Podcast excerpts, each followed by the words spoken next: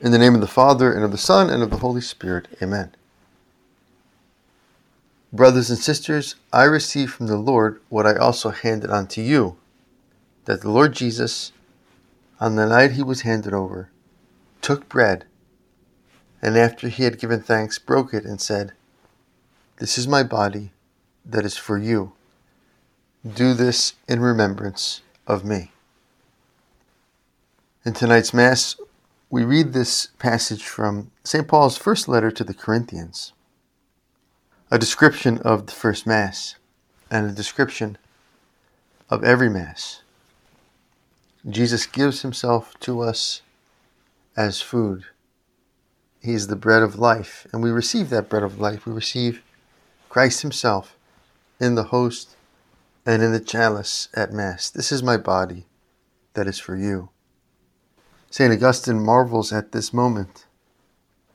He says, Christ bore himself in his hands when he offered his body, saying, This is my body. Christ bore himself in his hands. In that first Mass and in every Mass, the priest who represents Christ, the priest who is another Christ, bears Christ in his hands. In every Mass, Christ, in a certain way, bears himself in his hands once again and offers himself to the Father for the redemption of the world, and offers himself to us as both physical and spiritual nourishment. Mortals ate the bread of angels, he sent them food in abundance. Psalm 78, referring to the manna in the desert. How much more fittingly does this refer to the Blessed Sacrament? Mortals ate the bread of angels. He sent them food in abundance. Take and eat. This is my body given for you. St. John Marie Vianney, the cure of Ars, used to say, If we knew the value of the Mass, we would die of joy. If we knew how much God loved us in the Mass, if we knew the gift of God, as Jesus puts it to the Samaritan woman, if you knew the gift of God, and the gift of God is contained in the Mass, we would die of joy. If we had more faith, our life, we would be so much more filled with confidence and hope and joy, knowing that this is how close God is to us. This is how much God loves us. This is how much God is on our side. If God is for us, who is against us?